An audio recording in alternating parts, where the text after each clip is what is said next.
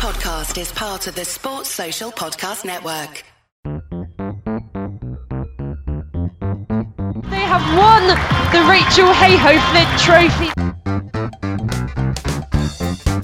Well, haven't we witnessed some absolutely sensational Test cricket? Ash Gardner, take a bow.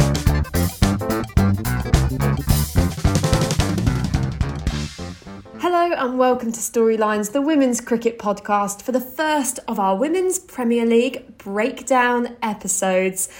And well, we've had some pretty insane games so far, Nikki. Let's just get straight into it because we've got no time to waste here. Delhi Capitals versus Mumbai Indians. Was that the best ever opening game to a competition in the history of cricket? I'm going to put it out there. Oh, a statement, Melissa. I honestly like that was after the opening ceremony. Like I was like, wow, this game has to be good because like the opening ceremony. I'm not sure if you managed to catch glimpses of it, but like those guys who performed were like big Bollywood stars, and the whole thing just looked ridiculous.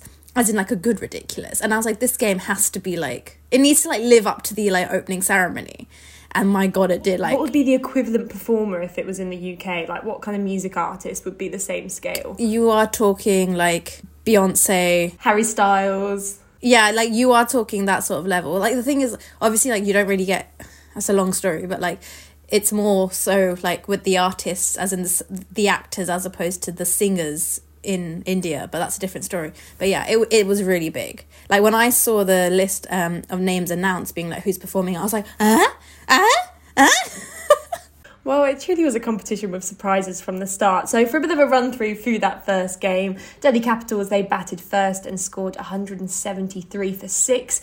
It was a slow start. I was panicked because they had just three runs after the first two overs, and then Shafali Verma was bowled by Shabnam Ismail.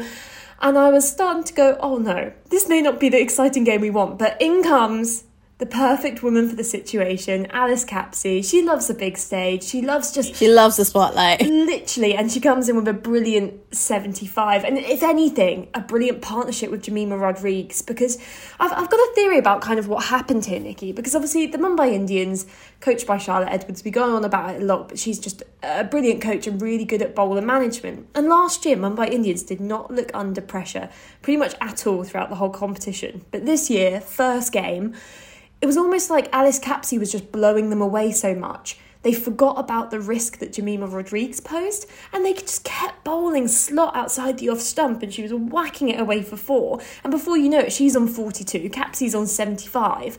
And you know, they've put together a really, really good score with Marizanne Kapp to come in and hit some bombs at the end. Like, I'm not used to seeing this Mumbai Indians bowling lineup under pressure. Yeah, for sure. But I think what like what you said, they kind of went a bit lax though, didn't they? So, like Jemimah Rodrigues literally had like was bowled to her slot literally as she came in. So there was not so much of her having to like figure things out for herself. She could literally go in and she pretty much went off the bat straight away. And when you look at the bowling figures, Amelia Kerr, she was expensive, 43 off her four overs. She did pick up two wickets, although we'll come to it very shortly. She did make up for it in the Mumbai Indians' second game. But then Hayley Matthews with her off spin and Pooja Vastrakar also went for 10.5 and 9, respectively, in overs. So you can see why the Delhi Capitals got to such a, a comprehensive total of 174 to win.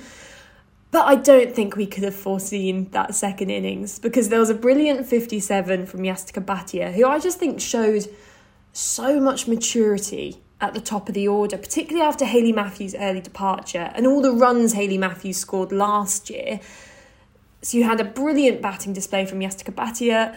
Harmanpreet Kaur got some much needed ret- well runs and a return to form because she's been having quite the, the, the dry patch in terms of batting. Yeah, and I think there was a point in that, obviously in that second innings, when you thought that there was a chance for Mumbai Indians to come back with when Nat Sciver-Brunt got the wicket of uh, Meg Lanning, so sh- that interrupted the partnership with her and um, Alice Capsey. Yeah, so th- th- there was points. I I mean, it was a game certainly which which ebbed and flowed, and you have all these moments where you're going, "Oh, Mumbai are going to run home with it," but actually you've got the big wicket here. But in the end, Sajeevan Sajana on debut hit a six to win the game. They needed five runs to win. She came in for the final ball of the game, having had the Indian captain Harmanpreet Kaur bowled just the delivery before. Five needed to win her debut game, and she hits a six. Alice Capsey bowling, bear in mind. So Alice Capsey's probably gone from feeling so great to like the most devastation ever. But I was driving to cricket training on Friday watching this. I was late to training because I was sat in my car watching it going, is Sajana going to hit a six off this final ball? And I just, like, I'm so happy for her, but I'm so jealous because that is the cricket fantasy I sometimes like almost I dream and I try I get to sleep dreaming that. I'm like one day it will happen. But like it was just amazing and what like what a game to draw people in. You mentioned the viewing figures in our last podcast where we previewed the WPL. But like you know, there was so many eyes on this opening game and it was just such a cracker. It was honestly, I think, for as opening games go, you couldn't ask for a better one. So on to the next game between RCB and the UP Warriors. Now, it was the RCB's first game at their home stadium, and really didn't start too well for them because there was no more runs for Smriti Mandhana. She didn't have a great IPL last time. There was lots of questions about whether the pressure of captaincy was getting to her. But there's just one innings. We're not going to panic yet because we know she's a classy batter. But there was runs for Indian batters with Meghana and Ghosh, who I genuinely really think needed in an innings like this where she, she got a half century. And I don't know whether this is just me, because I have this with Tim David as well. He was always one of those players who every time I watch them play, I never see them get any runs. And Richa Ghosh is that for me. I've never seen her get any runs. And when it was happening before my very eyes, I was like, this can't be true. Like I felt so blessed. It's happening. It's actually happening. I, but it was it was great to see those kind of you know two Indian batters really set up that foundation for RCB when there's so much focus and you know we focus a lot on the, the, international players and the big overseas players but in the end they got RCB up to 157 for 6 now in reply this time it was the same equation it was 5 needed off the final ball the chance of that happening I I don't even know but the defending team came out on top RCB won by two runs. The highest score from the UP Warriors was Grace Harris with 38. Also, RCB's first win in the Women's Premier League. Yeah. So, you know, a home crowd, a first win, and against a team where you UP, you look at them and they are stacked full of overseas talent because with the four they played, they still had Danni Wyatt and Chamari Athapaththu on the bench. But I just don't know whether, like, they've almost got a dilemma for how many overseas options they've got. I've got a couple questions for you, Nikki, about the UP Warriors because I think they're an interesting team to dissect. Is Alyssa Healy as as captain potentially a bit of a restriction for UP Warriors, or could she be? Because I've been I've been crunching the stats, and essentially in T20s, She's, she's had a bit of a golden period between 2018 and 2020 where she scored five centuries, 3,062 runs in 93 games. So half her career runs were in a third of her games. But since then, her average has dropped down to 23. She had two good innings in last year's WPL, especially 96 not out against RCB. But in the 20 innings since the last WPL, she's had a high score of 58 and she's just got two half centuries. Worse, she's had 13 scores under 20. Like, we know obviously we've discussed in the Ashes last year the effect of captaincy on, on Alyssa Healy potentially as well, but because she's captain, let's say the runs don't keep flowing, do you think she's the kind of person who would put her hand up and say, Look, I'm going to drop myself. We've got two openers waiting in the wings. Should we bring them in? I think potentially she would because I think she's very much a team player. But then again, I think it's more than just that she brings to the side, right? She brings the wealth of knowledge and the experience she's played with.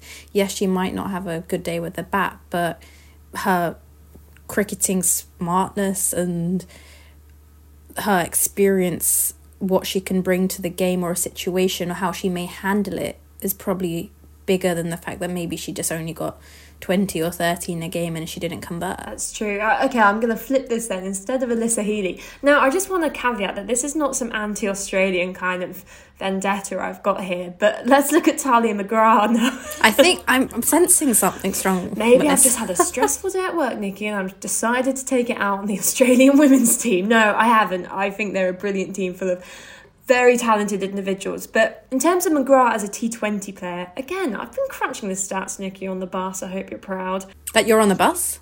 Well, I'm not. I'm not currently on the bus, but I was doing this on the bus. I thought you're proud of me that I was on the bus. I've just got a bus in my living room, and I'm on it now. Just, I have a passion for public transportation. TFL.gov.uk. See it, say it, sorted. Right, Tally McGrath. So she first played in the 2015 2016 season, didn't dominate very much, you know, to grab the headlines, but her top score before 2022 was 65 not out. In 2022, she scored a couple 90s. And then last year's WPL, she was really, really good. She was the third highest run scorer, fourth best strike rate. She scored five 50s, including a 99 out against Delhi Capitals. Everyone was like, this is it. This is Tahlia McGrath. We've prophesised. She's going to take over everything in Australia. She's going to dominate the world. She then went on to get 60 not out and 65 against quite a weak West Indies team. However, since then, in the 22 innings since, she's got a highest score of 38, and this year her highest score is 24. Meanwhile, her bowling, before her injury, she really seemed snappy, but now she rarely bowls her full allotment of overs and she's going at quite, you know, an expensive over rate. But again, UP Warriors have almost backed themselves into a corner because they obviously released Shabnam Ismail, who's gone over to Mumbai Indians. They kept Lauren Bell, who then got withdrawn to go play in this New Zealand series. And they've ended up with a really strange squad dynamic where most of their bowlers. The balance isn't quite there. They're there. just slow bowlers. And so I do feel for Healy in that respect that almost McGrath is undroppable because she she offers that seam option. But I don't know. I think there's there's going to be a few question marks for, for UP Warriors. And this feels like a really personal thing against UP Warriors again, but why are they batting Ecclestone so low? She batted at nine in the game today when we're recording here on Monday. Nine. Yeah, I'm like, I understand like she'd bat on the like lower middle order, but nine, I think, when she is capable of hitting the ball a long distance, is does it doesn't make sense. I just think she could be used. I'd probably bat her at like a seven. I'd probably bet her like I mean, you six, can either tell her to go be a you know a pinch hitter, to see what she can do, but also I think she's got so much potential to be a, a better batter than what she's regarded as because she's powerful as well. She's strong. I just think maybe she doesn't back herself to almost have that batter's brain. And you know, when a player perceives themselves just to be a bowler, maybe it doesn't inhibit them. But I think she's got all the shots. She just needs that backing from the coaching team.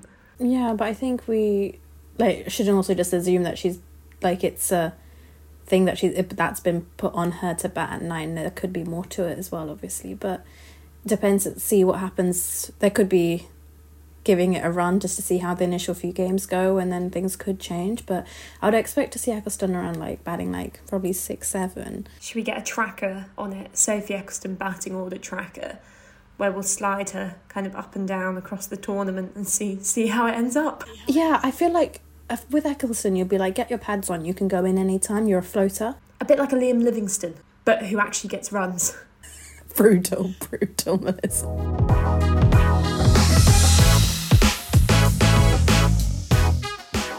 On to the third game, which was on Sunday. It was the Gujarat Titans versus Mumbai Indians. Our first exposure to the Gujarat Titans this season, and it kind of looks like there's still some some flaws in that squad based off their their first performance. In particular, I thought their fielding was quite poor. I mean, there was pressure from the start because Ismail took three for 18 and pretty much stunted their innings. She bowled so well. She bowled so well, and I just, if I was UP Warriors watching that, having sat her on the bench basically the whole of last season, I'd be crying, going, she's just taken three for 18. She's so good. But there was a li- little bit of later resistance from Kathryn Bryce, who got 25 not out. Big up Scotland.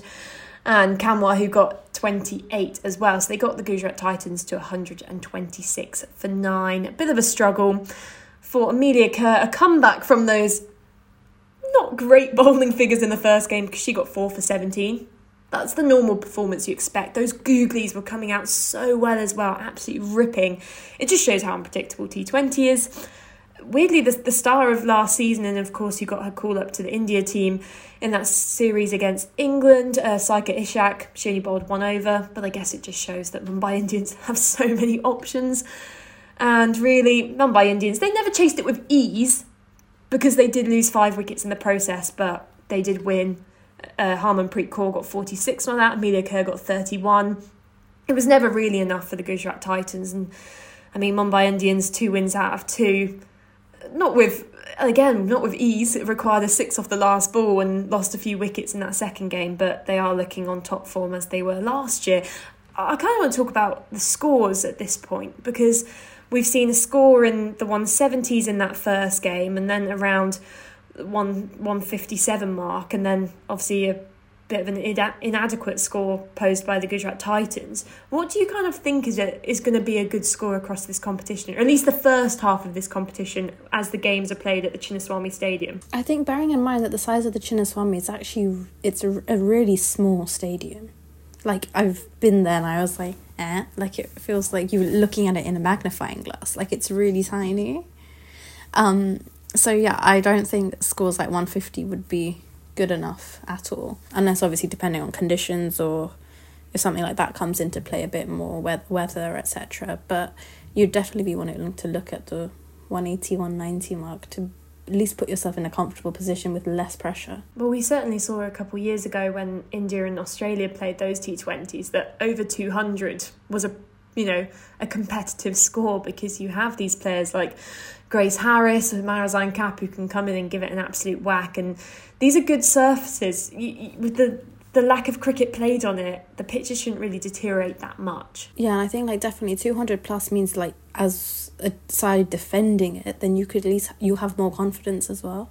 So one ninety, you'd probably be like, okay, you're gonna have to really be a bit tight initially and like squeeze, and then two hundred plus, you can still at least be like if you know like you can you're not going to be as uptight. Well, particularly as the teams get more settled, because you expect slightly lower scores at the start of the competition because they don't have as much time to kind of get together as a team. But it was strange. Alyssa Healy made comments after today's game saying that you know, the games come so thick and fast, they don't have time to train. It's about your attitude on the pitch. And that was, you know, crazy that you're playing this competition, but the players are saying, look, we don't have time to train. It's almost just back your skills, play the moment, and just you know you basically have to acclimatize so quickly to these conditions. And i'm sure the teams will. I, am I'm, I'm expecting to see scores go up across this first week. And to the final game which we're talking about in today's episode today's game delhi capitals versus up warriors. I thought this was going to be such an evenly matched game nikki because i looked at the two teams and i was like oh yeah this could be really good. But then it kind of showed that up warriors have the potential to either decimate a team if their batting order clicks or if Sophie Ecclestone does brilliant, but they can also entirely crumble. And despite a bit of resistance from Sehrawat, who scored 45, the next highest score was 17 from Grace Harris. And the main woman I want to talk about is Marizanne Kapp. Figures of three for five off four overs. What? It was ridiculous. It was like dot dot one dot dot wicket wicket dot dot. like it was ridiculous. It's like a code. What's she trying to tell us through those those ones? It's like Morse code. She's trying to say she was trying to pass a message. Is she saying I want to come on storylines? Oh, I think it is.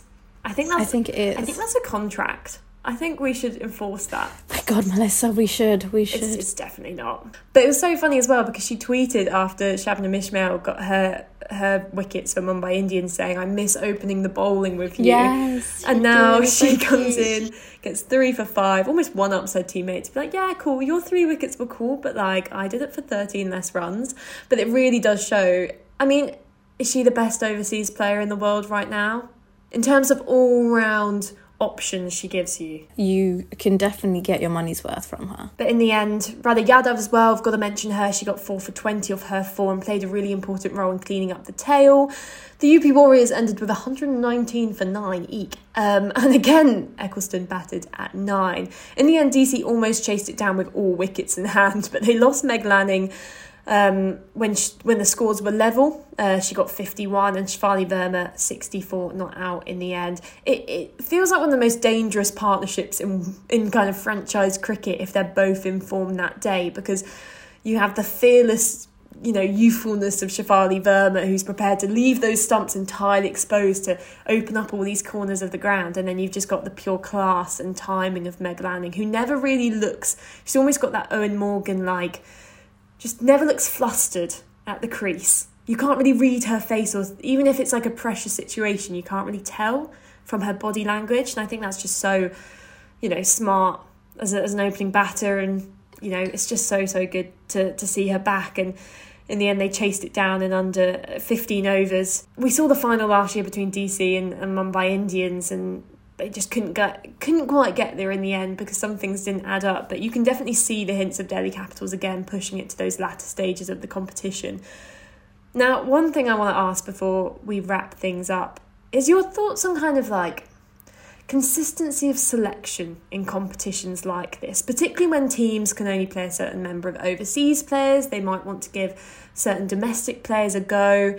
And, you know, is there consideration for loyalty? How many games should a player kind of get to fail? Or if they underperform, how long do you think teams would be prepared to keep them on? Because it's hard. This competition, every game counts, but you also don't want to kind of punish people for one bad performance or two bad performances.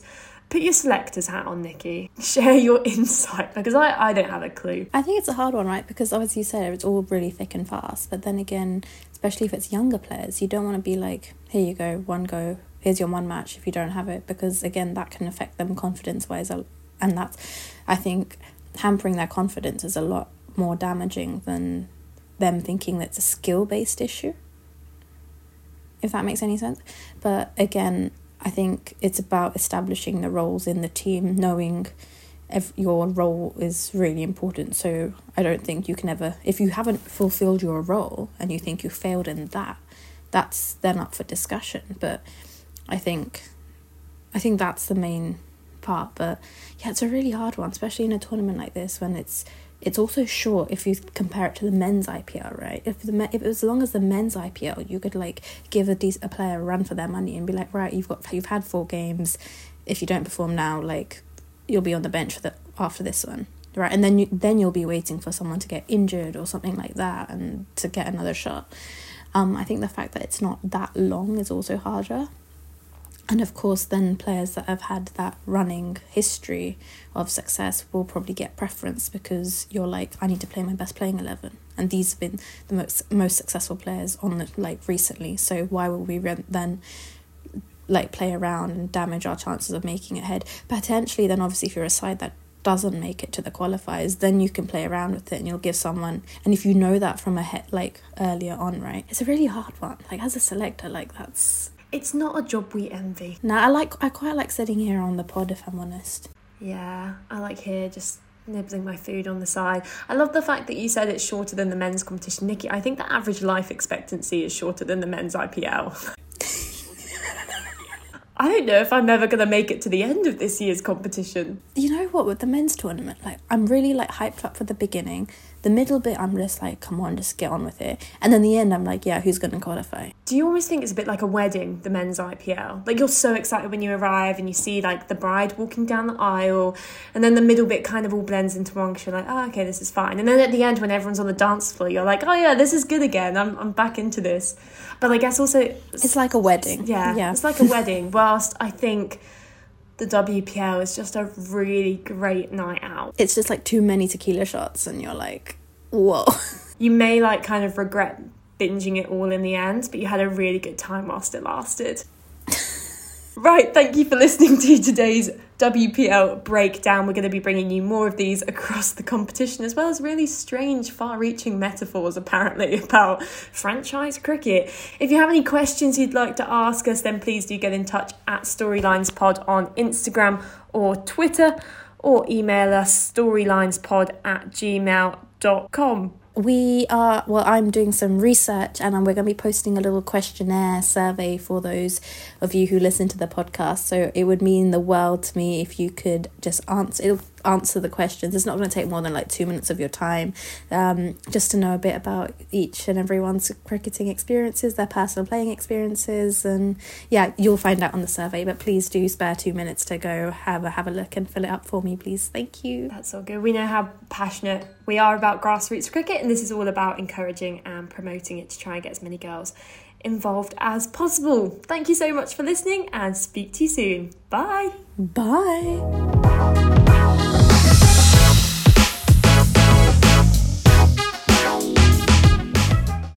Sports Social Podcast Network.